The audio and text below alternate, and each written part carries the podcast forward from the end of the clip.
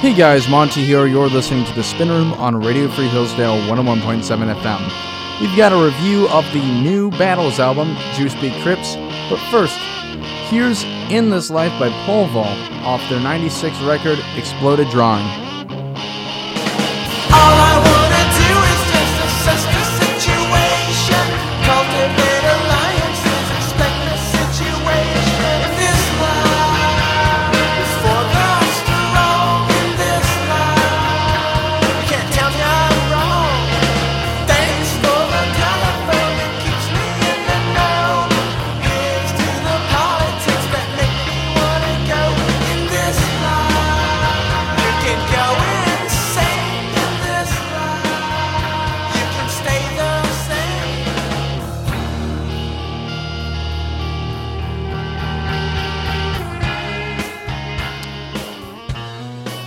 Povole is one of the best bands to come out of the Chapel Hill scene from North Carolina in the 1990s, which also birthed bands like the Archers of Loaf, one of my favorite bands of all time. And they were formed in 1990. They released two albums before Exploded Drawing, and those were Core Cane Secret in 92 and Today's Active Lifestyles in 93. They released Shapes in 97, In Prism in 2009, and Siberia in 2013. Exploded Drawing is one of my favorite records from the 90s just in general. It's a fantastic influence of indie rock and math rock together. There's a lot of post-hardcore influence there. And the production is just fantastic. And that's aided by Bob Weston of Shellac fame, one of my favorite producers ever. Just a fantastic guy you want on your post-hardcore album. But we're not reviewing Exploded Drawing today. We're not reviewing Bob Weston records today. We are reviewing Battles, Juice B Crypts today.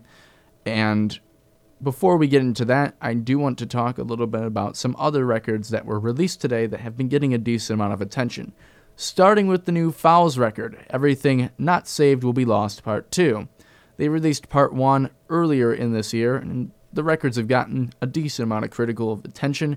If you're into indie rock or accessible indie rock and dance punk and a little bit of math rock influence there, definitely check this out.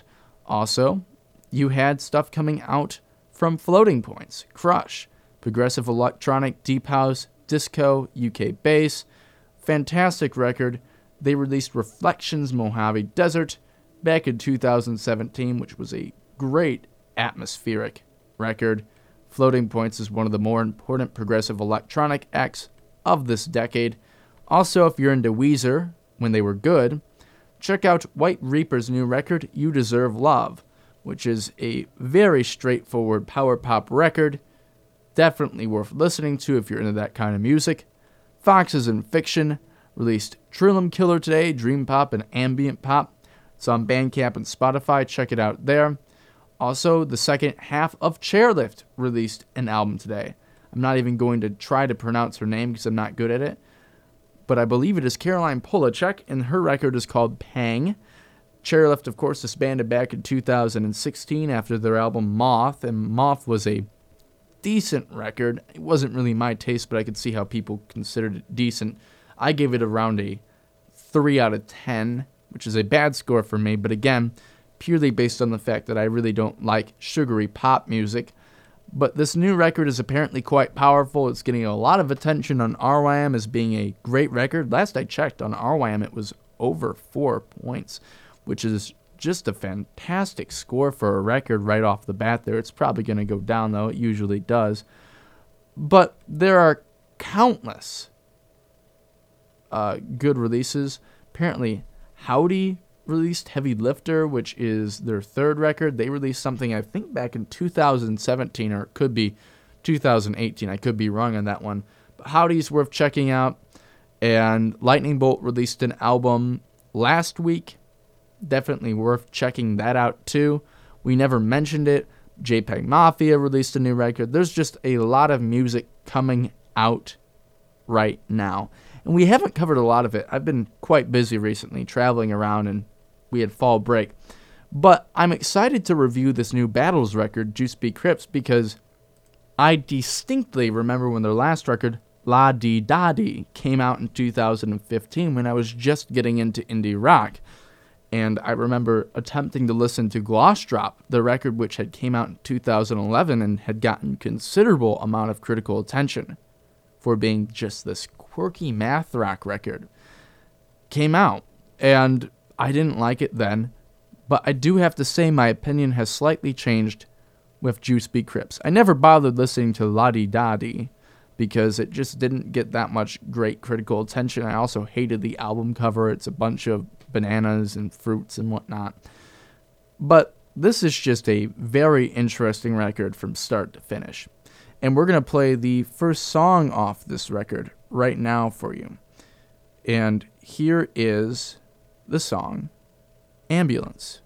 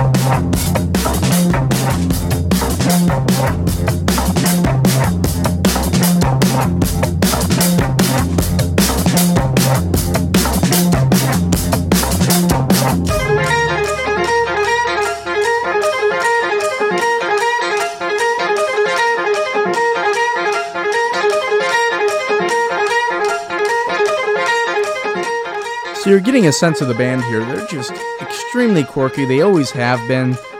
And this quirkiness has led them to be defined as probably the most important math rock band of the 2010s, math rock being a genre which has sort of not received a lot of attention recently. But Battles has consistently redefined what the genre means, at least on the zeitgeist. And they've been consistently innovating, doing quirky things, as I mentioned before.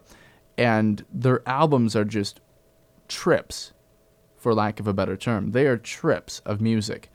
And Juice B Crypts is just another one of those trips. Except they flip it on its head a bit with this one. More so than the last. This is a lot more experimental than their last few records. There's a lot more features on this record. Battles was a three-piece band for their last project, and now they're a two-piece with their drummer and their guitarist. And they've consistently downgraded in size their entire career. They started back in 2008 as a four-piece band.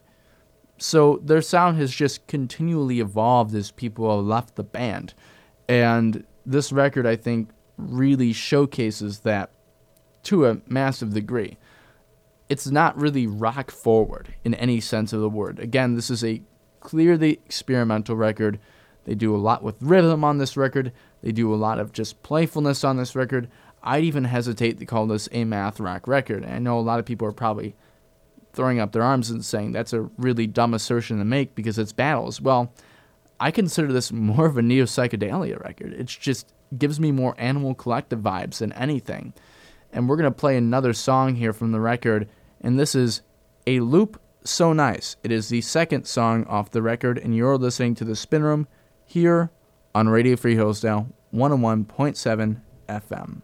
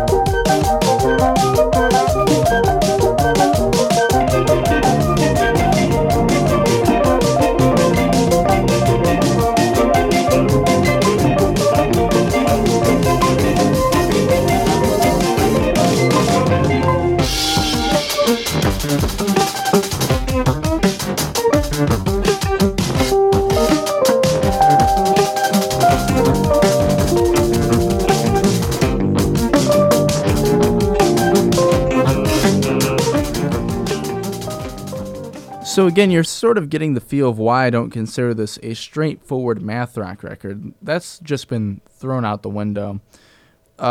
There's a lot of these electronic suites on this record, and sometimes that just doesn't work for the band. I'm not going to play any of those songs that I don't think work, but oftentimes the band sort of blends into the background. It sort of feels like I'm listening to a solo record more than I am a band actually working through things. But then again, the drumming is stellar on this record, like through and through. I cannot express enough. The best part of this album is its drumming. Also, it's crystal clear production. We cannot set that aside. The production is fantastic on this thing. It's a great headphones record. Also, they have some very interesting features on this record. We have Jon Anderson on Sugarfoot, which is one of the longest songs on the record at 5 minutes and 18 seconds. And if you don't know who Jon Anderson is one of the main people in ES, the band that released Roundabout. And you can sort of tell because it has this weird overarching 70s prog rock vibe to it, that song, but it's completely off the wall. And we're going to play Sugarfoot for you right now, just because we talked about it, and I want you to get a sense of just how weird this record is. Here's Sugarfoot by Battles.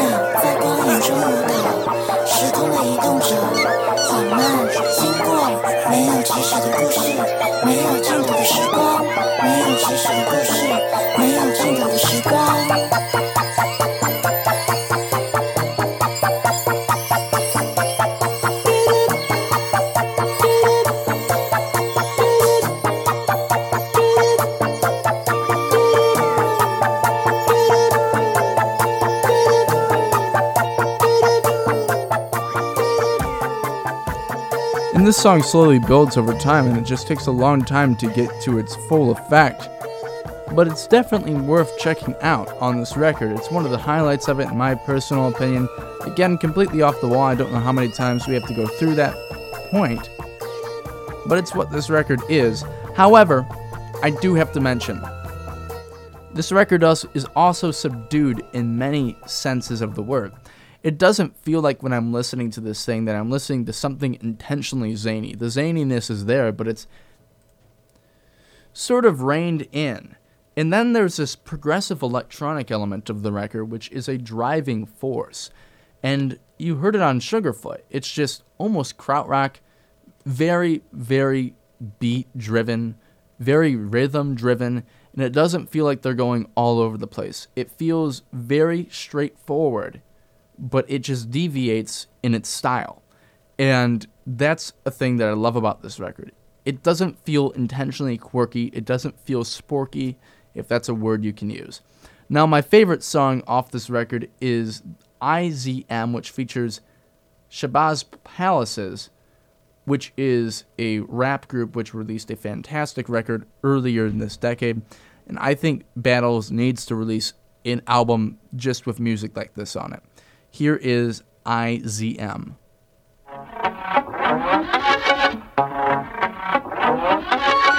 I come to you by the upper grace, ordained by the cherry pace. Young hustler, for those who sought the other taste. Young hustler, in a cave it all took place. The endless, windless race. Young hustler, don't move so fast.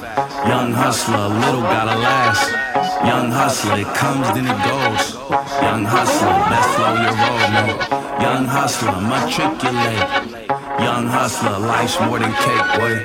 Young hustler, mind motivate. Young hustler, don't slow your fate, young. The streets sing a sweet lullaby. Fast life, flow fly, stay high. Chance take, pledge cake, bitch take. Flex cheese, take squeeze, dodge these. The only way orders maintain through honor. Rule breakers still under rules operate. It's built for the weight of these moves undertook. I fall like a cake in the oven, start to cook. Was it a fad or a move? Just a look. Ain't no such thing as halfway crooks.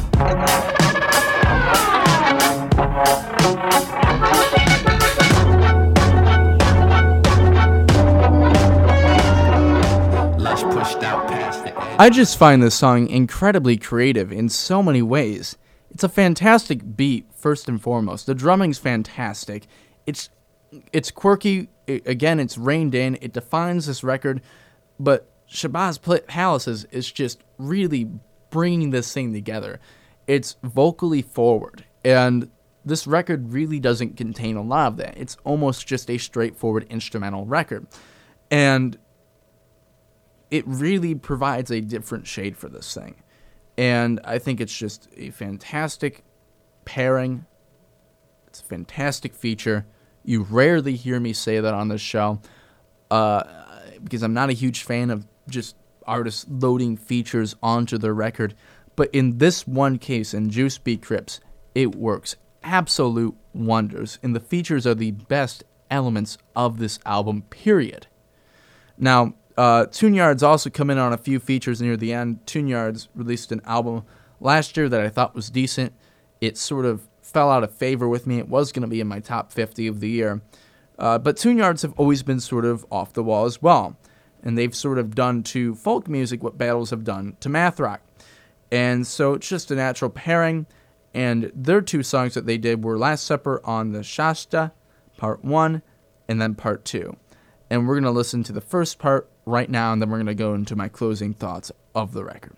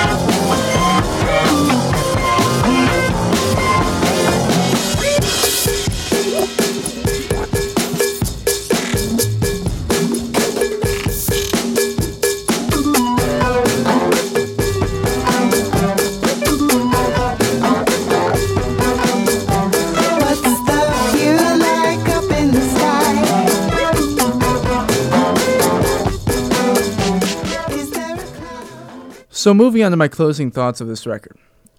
This is a flawed but really great record. I'd highly suggest checking this thing out.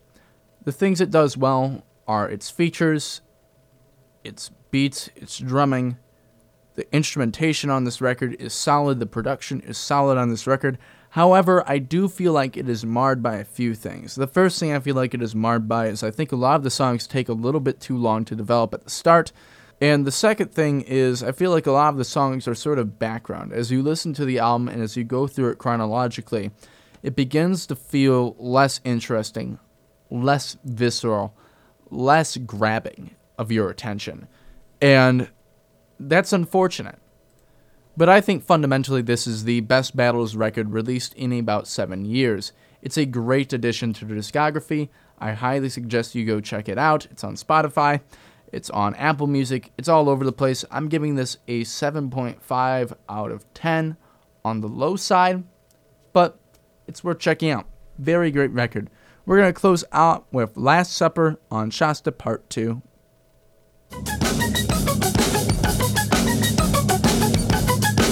Thanks for listening to The Spin Room, guys.